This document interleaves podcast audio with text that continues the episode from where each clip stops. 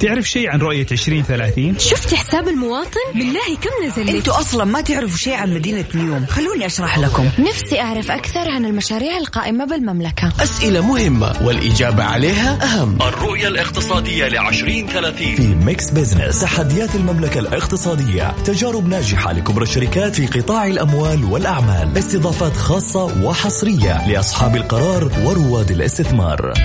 الآن Mix Business مع جمال بنون وأنس الحربي على Mix FM Mix FM هي كلها في ال mix. أهلا ومرحبا بكم مستمعينا. أنا جمال بنون أحييكم من Mix FM وبرنامج Mix Business طبعا تشاركنا اليوم الزميلة غدير الشهري. أهلا وسهلا فيك أستاذ جمال في حلقة جديدة من Mix Business هذا البرنامج اللي يأتيكم كل أسبوع في هذا الوقت ونتناول القضية ونبسط رؤية 2030 بحيث تكون أسرع فهما وهضما. صحيح آه، غدير آه، من البشائر المفرحة. افتتاح باب الحرم المكي الشريف. ولله الحمد. نعم.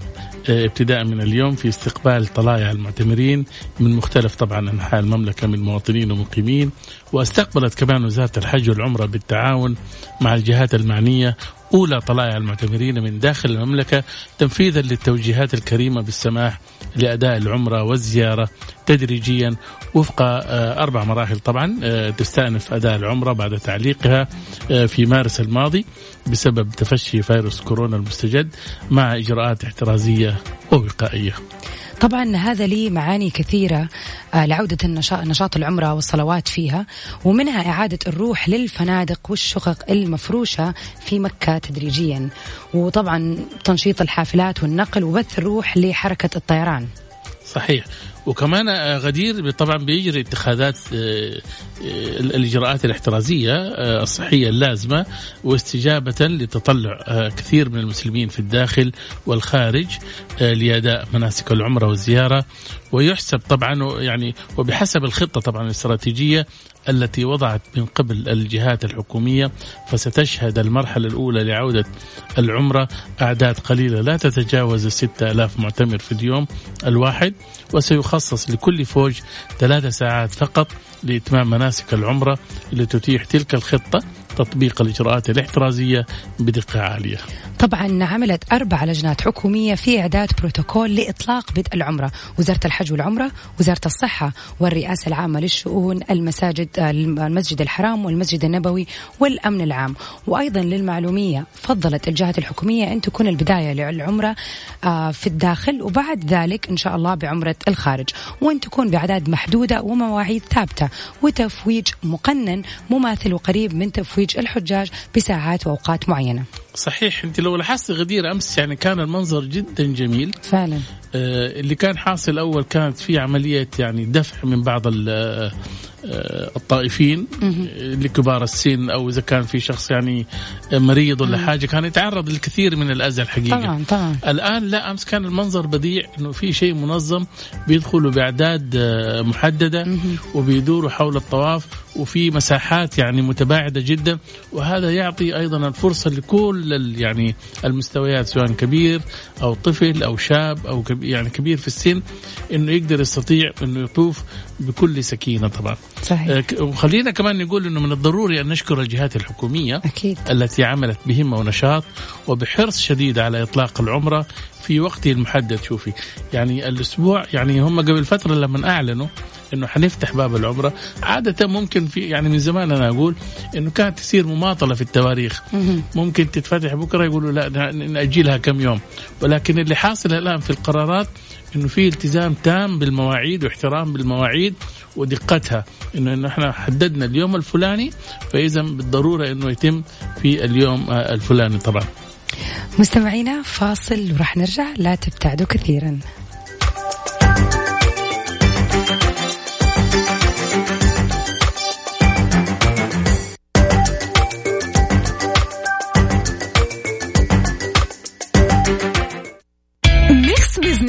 مع جمال بنون وأنس الحربي على Mix FM Mix FM هي كلها في ال mix.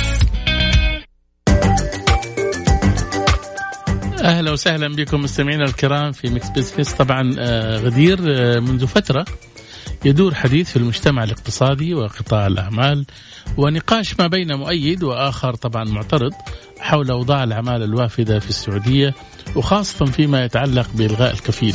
وبرز هذا الحوار مع صدور لائحة نظام التستر التجاري وبرنامج نطاقات الذي تطبقه وزارة الموارد البشرية. اليوم طبعا آه، نتحدث عن إيجابيات وسلبيات نظام إلغاء الكفيل في حال تم إقراره أو صدر بشكل مشابه. للحديث حول هذا الموضوع طبعا آه، نتحدث مع الدكتور فهد بن جمعة عضو لجنة الاقتصاد والطاقة في مجلس الشورى. مرحبا دكتور. أهلا وسهلا. حياك الله. أبغى أعرف. أبغى أعرف أنت إلى أين تميل؟ في إلغاء الكفيل أو ابقائه اولا مساء الخير عليك وعلى جميع المستمعين. آه أنا مع إلغاء الكفيل بالكامل. بالكامل. نعم. طيب أعطينا يعني إيش الأسباب اللي خلتك تكون إنك أنت إلغاء بالكامل؟ السعودية جزء من آه العالم وجميع وأيضا من المنظمات الدولية للعمال. ولا بد من ضمان حقوق العمالة في السوق سوق العمل السعودي وهو إلغاء الكفيل. فهذا حق من حقوق العامل الوافد وأي عامل آخر. آه ثانيا هذا سوف يحد من ظاهرة التستر بشكل كبير. وهذا من صالح السعودي أن لا يتعرض لعقوبات أو أشياء أخرى حتى عفويا. والغاء الكفيل سوف يساهم بنسبة كبيرة جدا. أيضا سوف يحفز من يريد أن يعمل من غير السعوديين أن يفتح ما تجارة أو يبدأ تجارة طبقا للأنظمة فهذا فرصة سانحة له. أيضا يزيد من التنافسية بين العمالة في السوق بين الوافدة والسعوديه والسعوديين حيث يكون اول أول المشاكل كانت هو رخص أو العامل الوافد على حساب أجور السعودي.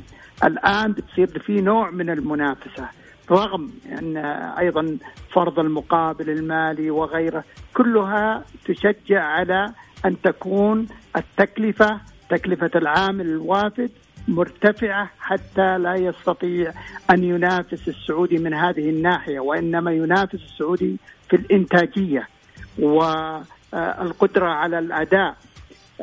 أيضا هناك سوف يؤدي ذلك إلى تقليص عرض العمالة الوافدة. عندما تكون تكلفتها عالية ولم يعد يسيطر عليها الكفيل ولم ولن يعود يستطيع أن يأمر عليه أن يشتغل 12 ساعة أو 10 ساعات. لمصلحته يعني. نعم. فهذا سوف يؤدي إلى تقليل عرض العمالة الوافدة وزيادة الطلب على المواطنين. يعني أنا لم لم أرى أي عامل سلبي من إلغاء الكفيل. طبعا لابد من إجراءات أخرى يعني فيه العقود القائمة ويجب أن يكون هناك آه، إشراف كامل وأيضا احتياجات السوق وتحديد احتياجات السوق. وأنا دائما أفضل أن يكون آه، عرض العمالة الوافدة في الفائض آه، على السعوديين. أقصد إن بعد ما يتم توظيف السعوديين ويكون هناك فائض في الطلب على العمالة ممكن سد هذه الحاجة من العمالة الوافدة. نعم. طيب دكتور طيب آه ليش تتوقع دكتور في تخوف من الإقدام لمثل هذا القرار؟ يعني فعلا كلامك صحيح اللي قلته قبل شوية ولكن في ناس ممكن تكون متخوفة، فليش تتوقع هذا الخوف يكون موجود؟ من من آه، جاءت رؤية 2030 آه كنا متخوفين من أشياء كثيرة حتى قيادة المرأة كنا متخوفين منها وكانوا يهولونها وإن بكرة بيسبب ازدحام بيسبب حوادث ومشاكل. طلعت الأمور سليمة والحمد لله ما في أي مشكلة. اذا آه هذا دائما هناك نوع من التخوف العصر. إحنا نعيش عصر حديث آه آه العصر القرن الواحد والعشرين. لم نعد آه نفكر بالتفكير التقليدي الكلاسيكي. هناك سوق عمل يجب أن آه، يكون سوق تنافسي آه، ولصالح المواطنين اولا. والغاء الكفيل يبعد المشاكل مشاكل كثيرة من الكفيل نفسه. ف آه، فما بالك إن في سوق العمل إنه ينشط سوق العمل يرفع الإنتاجية يزيد المنافسة كلها من صالح المواطن ومن صالح الاقتصاد. هذا هو الهدف الأساسي فهم متخوفين إن لن يستطيعوا التحكم في العامل الوافد آه، بعد ذلك. يعني لا يستطيع أن يأمر عليه ويجبره إن يشتغل في الوقت الفلاني أو لساعات طويلة لأن هذا العامل أصبح عنده حقوق سوف يرفض المخالف أي شيء مخالف النظام العمل العمال مثلا العمل أكثر من ثمان ساعات في اليوم ست أيام 48 ساعة في اليوم سوف يرفض وله الحق أن يرفض ذلك. وهذا يشجع القطاع الخاص على توظيف المزيد من السعوديين. صحيح دكتور استكمالا لسؤال الأخت غدير. يعني هل تتوقع أنه يكون في يعني يكون في تدريجي بالنسبة لإلغاء الكفيل؟ ما يكون مرة واحدة؟ حتى ما تكون ما يسبب صدمة يعني. أصلاً. لا ابدا ما يحتاج أصلا تدريجي. أصلا كل كفيل عنده عقد عمل مع العامل. نعم. هذا العقد يستمر. العقد هذا موجود. صحيح. ف فلن يتغير شيء يعني من الناحيه القانونية لكن اللي يتغير إن هذا السيطرة والتحكم سوف تنتهي. يجب أن يكون العامل الوافد في السوق العمل له حقوق مثل حقوق آه، غير مثل حقوق السعودي وغيرها. آه، وبذلك يخدم المصلحة الاقتصادية ويخدم مصلحة التوظيف لدينا. سوف يخفض آه، معدل البطالة وهذه بداية الإصلاحات في سوق العمل. لا يمكن أن تصلح سوق العمل ولديك ما يسمى نظام الكفيل. صحيح صحيح. طيب تسمح لي دكتور نطلع فاصل قصير ونرجع نستكمل معك الحوار. إن شاء الله. مستمعينا فاصل ونرجع لكم.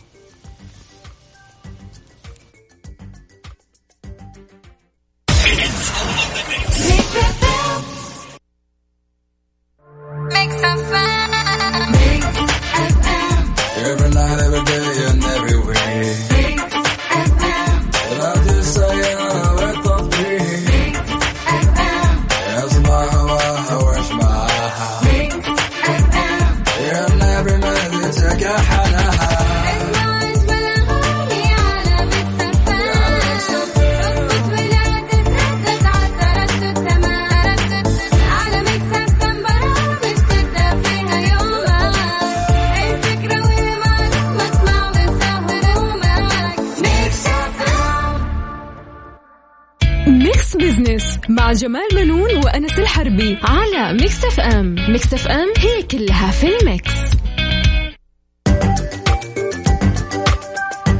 أهلا فيكم مستمعينا في فقرتنا لليوم من أهل الثقة. بنتحدث عن إيجابيات وسلبيات نظام إلغاء الكفيل في حال تم إقراره أو صدر بشكل مشابه. مرحبا. مرة أخرى دكتور فهد.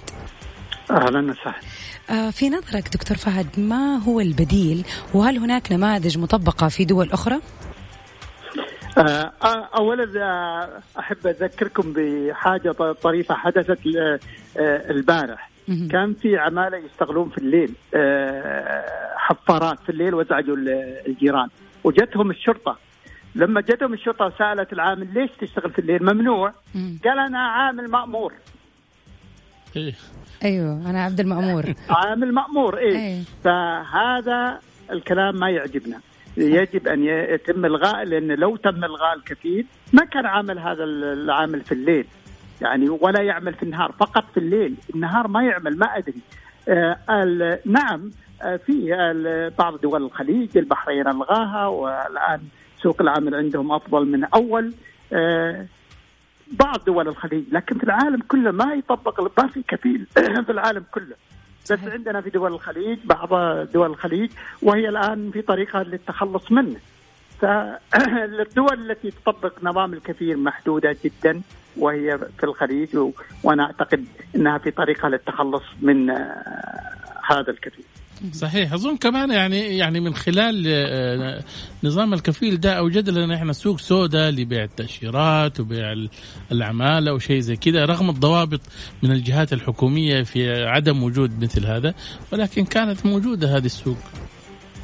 نعم ولكن آه، خلينا ننظر للأرقام. يعني لو نظرنا إلى الربع الأول من عام 2020 والى عدد العمالة الوافدة المسجلين لدى التأمينات الاجتماعية أكثر من 6 ملايين. وعندما ننظر إلى عدد الموظفين السعوديين أو المسجلين لدى التأمينات حوالي مليون 900 يعني تصور يعني واحد مقابل ثلاثة رقم ضعيف جدا. آه، نعم واحد سعودي إلى ثلاثة. وعندنا البطالة مرتفعة وارتفعت مع جائحة الكورونا. علينا آه، ننظر لهذه الأمور. يعني هناك عمالة زائدة في السوق. إحنا شيء مؤكد لن نستغني عن العمالة الوافدة نعم. لكن بدلا من 6 ملايين و7 ملايين يمكن ما نحتاج إلا 3 ملايين. وهذه العمالة يجب أن تكون محترفة وذات إنتاجية عالية. وأيضا لا يكون هناك تهرب ضريبي بمعنى إن الشخص هذا يعمل أعمال ثانية غير مرخص لها ولا تحصل الدولة على الزكاة أو على الضرائب. فهذا يضر أيضا آه، الاقتصاد السعودي. هذه هي المشاكل المرتبطة بالعماله الفائضة الغير منظمة وأساسها هو الكفيل عندما يتم إلغاء الكفيل تستطيع وزارة الموارد البشرية بإعادة تنظيم آه، السوق بناء على العرض والطلب ويكون الأولوية للطلب على العمالة السعودية وتكون آه، البداية التركيز على الوظائف القيادية والوظائف الوسطى آه، ثم إلى أسفل الهرم وهذا هو البداية، البداية ألغي الكفيل، صح السوق خل عوامل السوق أو ميكانيكية السوق تشتغل. نعم. العرض والطلب هو الذي يحدد الأجور، إحنا ما عندنا حتى حد أدنى للأجور. لو كان عندنا أيضا هذه الخطوة الثانية اللي أنا أطالب فيها. أنت تطالب بزيادة الأجور بالنسبة للسعوديين. وتحديد حد أدنى. يتوافق مع تكلفة المعيشة صحيح. لأن هذا يخدم كم هو الحد الأدنى دكتور أنت متوقع؟ أنا أعتقد حسب الإحصائيات ومتوسط الأجر في اللي ينشر في الهيئة من الهيئة العامة للإحصاء هو تقريبا آه، يعني متوسط الأجور عمالة سعودية وغير سعودية حوالي ستة آلاف. أنا ما عندي مشكلة يكون خمسة آلاف. الآن كله أبو أربعة يا دكتور. إيه، حد أدنى معنى نعم. حد أدنى آه، للشخص العادي. لأنه ويزيد لازم يزيد مع تكلفة المعيشة. مثلا أصبح التضخم 2 3% هذا الأجر لازم يرتفع. هذا هو العالم مطبق في أفضل اقتصاديات في العالم. ولم يحد ولم يزيد البطالة. في كلام كثير عند بعض الاقتصاديين إن رفع الأجور يزيد البطالة. اذا عندنا مثال الولايات المتحدة. نعم. البطالة قبل الجائحة وصلت إلى 3.5% يعني ليش ما زادت عندهم البطالة؟ آه بالعكس عندنا كلما تحدد الأجور سوف يزيد الطلب من قبل المواطنين على الوظيفة ما حيكون عبء على القطاع الخاص طيب؟ القطاع الخاص عنده تكلفة يسمونها نقطة التسوية نعم. بين التكلفة أن التكاليف إجمالي التكاليف يساوي إجمالي الإيرادات وهنا يكون الأرباح صفر ويقوم القطاع الخاص أو المنشآت بالبناء على هذا المعادلة. القطاع الخاص سوف يجني أرباح قد ترتفع الأسعار في الأجل القصير. لكن إحنا يا الاقتصاديين نقول في الأجر الطويل لا يستطيع المنشأة لا تستطيع المنشأة تحديد الأسعار لأن هناك عوامل سوف تحدث. أولا المستهلك سوف يغير سلوكه. ثانيا سوف يدخل منافسين له. فالأسعار سوف تخضع للعرض والطلب وتكون هناك تسوية. فهذا لا بالعكس عندما يكون راتب السعودي 5000 6000 وين بتروح فلوسه؟ سوف ينفقها على سلع المنشآت القطاع الخاص. هو يشتري منهم. فعندما تزيد القوة الشرائية والطلب على المنتجات كلما تحسن أداء القطاع الخاص وكلما زاد النمو الاقتصادي. هذه هي المعادلة. إذا خفضت الأجور تصبح القوة الشرائية ضعيفة. فمعنى هذا أن بعض الأعمال سوف تغلق. وعندك مثال واضح. لما جت الكورونا ماذا حصل؟ انخفض الطلب. نعم. بعض المحلات سكرت. آه. فهي معادلة معروفة يعني. لكن بعض الناس يحاول يروح يمين ويسار. لكن الحقائق الاقتصادية هي التي سوف تنتصر في نهاية المشوار. فعلا دكتور، عندنا سؤال أخير آه، بخصوص موضوع الكفالة بشكل عام، ما هي الفوائد اللي راح يجنيها الاقتصاد السعودي وسوق العمل؟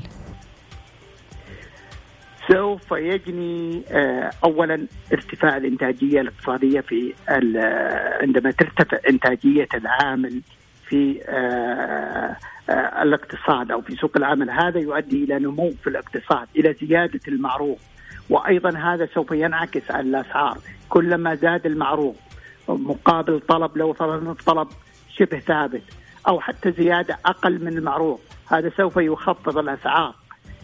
أيضا المنافسة، معنى المنافسة إن تكون هناك جودة في الخدمات، جودة في آه، آه، نوعية المنتجات.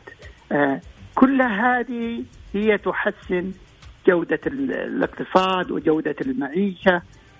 فكلما تحسن أداء الإنتاجية أو إداء المنشآت أو أداء العمالة كلما أدى إلى دعم النمو الاقتصادي وخلق منافسة قوية ليس على المستوى المحلي حتى على مستوى صادرات المملكة الغير النفطية.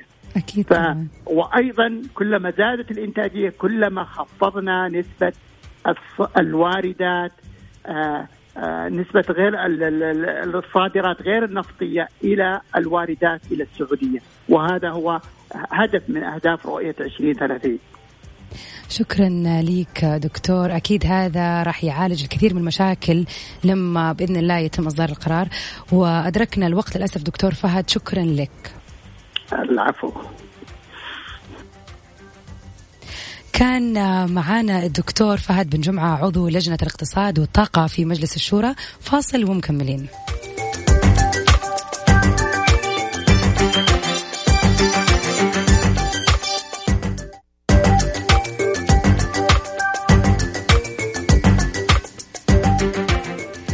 مستمعينا الكرام أهلا ومرحبا بكم من جديد.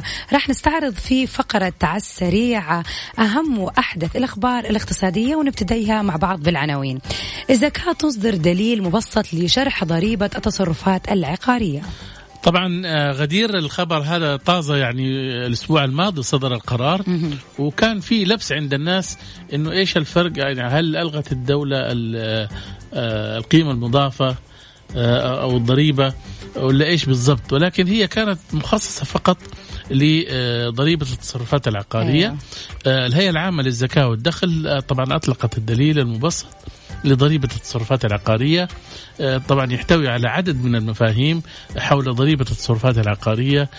طبعا تهدف إلى تمكين المواطنين من امتلاك مساكنهم وتحفيز القطاع العقاري والسكني والتجاري. ويأتي طبعا إطلاق الدليل في إطار الجهود التوعوية التي تنفذها الهيئة العامة للزكاة والدخل بالتزامن مع بدء تطبيق قرار فرض ضريبة التصرفات العقارية. طبعا ابتداء من اليوم طبعا آه، بوصف الهيئة الجهة المكلفة بتحصيل وإدارة الزكاة والضرائب وإنفاذ الأنظمة الضريبية في المملكة. لازم آه، يعني أي واحد حابب يأخذ تفاصيل أكثر يدخل على موقع الهيئة العامة للزكاة والدخل ويتعرف على آه، التفاصيل. مستقبل التجارة الإلكترونية أمام ملتقى المنشآت الصغيرة في الشرقية. طبعا آه، التجارة الإلكترونية لو تلاحظ غدير في الفترة الأخيرة بالذات يعني خلال فترة جائحة كورونا الاسم ده تكرر كثير. وكأنه هو الآن يعني آه، زي ما تقولي البديل للمحلات التجارية اللي موجودة في الشوارع أو في المولات أو في مراكز التسوق وتحولت إلى يعني متاجر إلكترونية. اليوم آه، طبعا آه، في آه، في المنطقة الشرقية ملتقى بتنظم الغرفة التجارية في الشرقيه ملتقى المنشآت الصغيرة والمتوسطة بعنوان مستقبل التجارة الإلكترونية. آه، طبعا آه، هذا الملتقى يعقد عبر الاتصال المرئي بمشاركة عدد من الجهات الحكومية والخاصة الداعمة والراعية للمنشآت الصغيرة. طبعا اليوم إحنا عندنا عدد كبير من المنشآت الإلكترونية موجودة في في الفضاء الإلكتروني ولكن في كثير من المتعاملين معها يجهلوا الأنظمة والتعاملات الإلكترونية وأيضا القوانين الخاصة بها. فممكن يتعرض للاحتيال ممكن يتعرض للسرقة ممكن يشتري بضاعة وتطلع سيئة وكيف يتعامل معها. من الضروري جدا إحنا نعرف القوانين والأنظمة المتبعة حولها. فعلا. وفي خبرنا الثالث اليوم رغم تراجع أرقام الميزانية إلا أنها مبشرة. صحيح الأسبوع الماضي آه، وزارة أطلقت البيان التمهيدي آه، لميزانية الدولة. آه، وزارة المالية إحنا عارفين الآن من سنتين بتصدر تقرير ربع سنوي لميزانية الدولة بتوضح فيه يعني كم انصرف وكم بيجي وكم هذا وحسب مؤشرات السوق.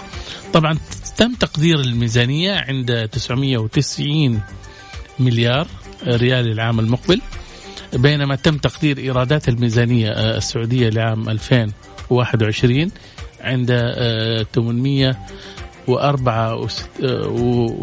مليار طبعا. من آه، طبعا في تراجع في الميزانية طبعا آه، ولكن بنسبة 5% من الناتج المحلي من إجمالي الناتج المحلي.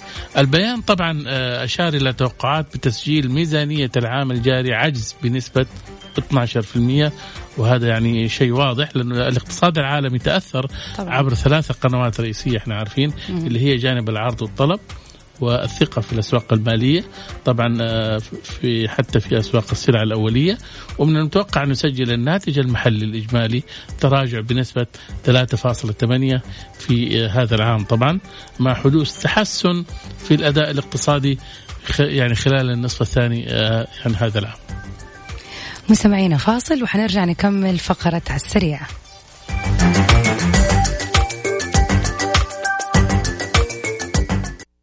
على السريع في Mix Business على Mix FM it's all in the mix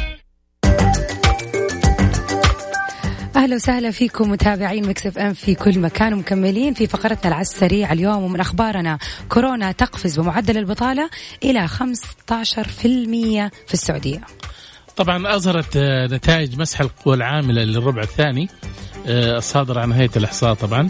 آه، ارتفاع معدل البطالة بين السعوديين إلى 15.4% مقارنة شوفي غدير ب 11.8 بنهايه الربع الأول يعني في مارس هذه السنة آه، كانت نسبة البطالة 11.8 الآن شوفي بعد سبعة أشهر ارتفع الرقم بشكل مخيف ووصل إلى 15.4 وهذا يعني طبعا إحنا عارفين إنه آه، تاثر القطاع الاقتصادي محلات تقفلت وتأثرت وقدمت الحكومة الحقيقة يعني مبادرات دعم للشباب الشيء زي كذا وفقا لل يعني البنايات آه، للبيانات طبعا ارتفع معدل البطالة الاجمالي السكاني إلى 15 فأكثر. آه، نسبة البطالة بين الذكور كانت 8.1 بينما كانت في وسط الإناث للأسف الشديد كانت مرتفعة وصلت إلى 31.4% في فرق شديد يعني. طبعا صحيح. شيء غريب يعني. دائما الفترة الأخيرة صرنا بنشوف إنه السيدات هم اللي بيشتغلوا أكثر يعني. فالأرقام الآن بتبين إنه لا في يعني آه يعني سيدات كثير قاعدين في البيت وما بيشتغلوا. هي لأنه في وظائف ألغيت. صحيح. وحتى لو في يعني أنت لا تنسي من أول أصلا نسبة يعني عمل المرأة في القطاع في سوق العمل كان ضعيف جدا.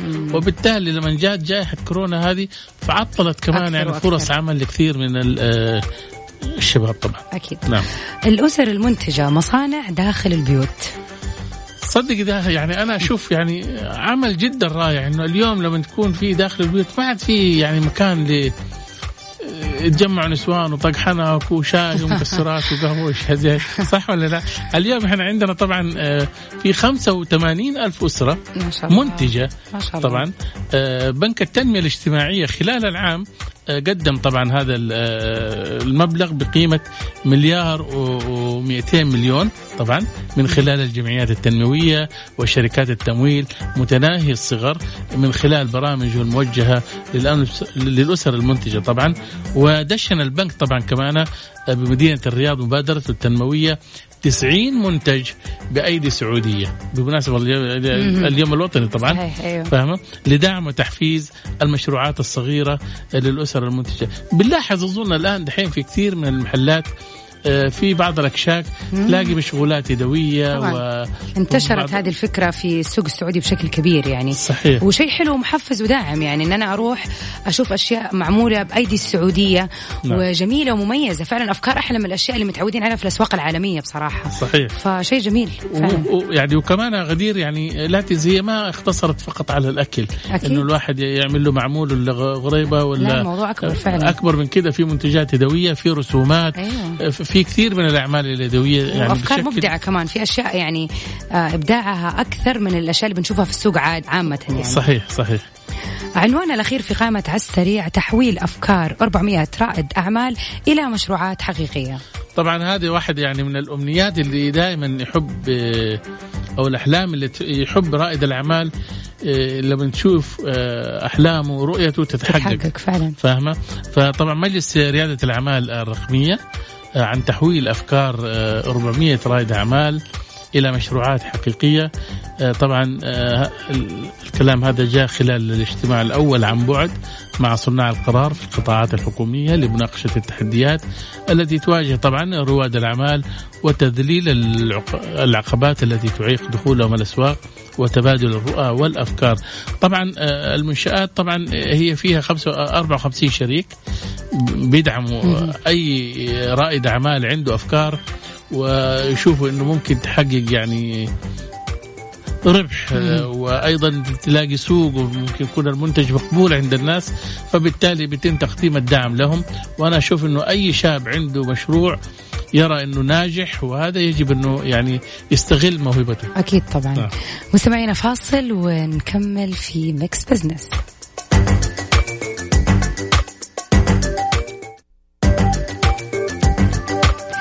أهلا بكم مرة ثانية في فقره حسبة ونسبة. وسؤال اليوم المطروح على مواقع التواصل وحساب Mix FM على تويتر ضمن إصلاحات سوق العمل. هل تؤيد إلغاء نظام الكفيل المعمول به في القطاع التجاري؟ طبعا الاختيارات كانت لا أوافق أوافق بتحفظ ليس الآن ونعم. طبعا بالنسبة لإجاباتكم مستمعينا كانت النسبة الأكبر 51% نعم. بعد كذا أوافق ولكن بتحفظ كانت بنسبة 20% ونسبة أو أو اختيار ليس الآن الاختيار المحافظ كان بنسبة 10% وأخيرا لا أوافق كانت بنسبة 19% صحيح غدير بس واضح إنه آه، الآن ال... إحنا لو جمعنا النسب آه، أوافق بتحفظ ونعم حنلاقي إنه 70% فعلا. آه، تقريبا يعني مؤيدين.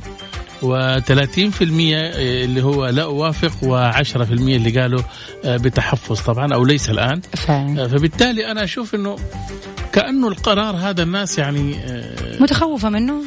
هو في الأغلب النسبة الكبيرة الآن عندها 70% حماس ولكن صح. متخوفة صح فعلا. صح ولا لا؟ أكيد أيوه هذا هو وزي ما قال الدكتور إيه. فهد فعلا إنه إحنا ك يعني عشان الرؤية بشكل عام فعندنا مع الخطوات السريعة اللي بتصير في البلد فبنحس إنه في شوية خوف ولكن لما بيصير بنكتشف إنه فعلا هو لمصلحتنا وبنتأقلم عليه بسرعة يعني هو طبعا بالتأكيد يعني هو يعني زي التعليم عن بعد.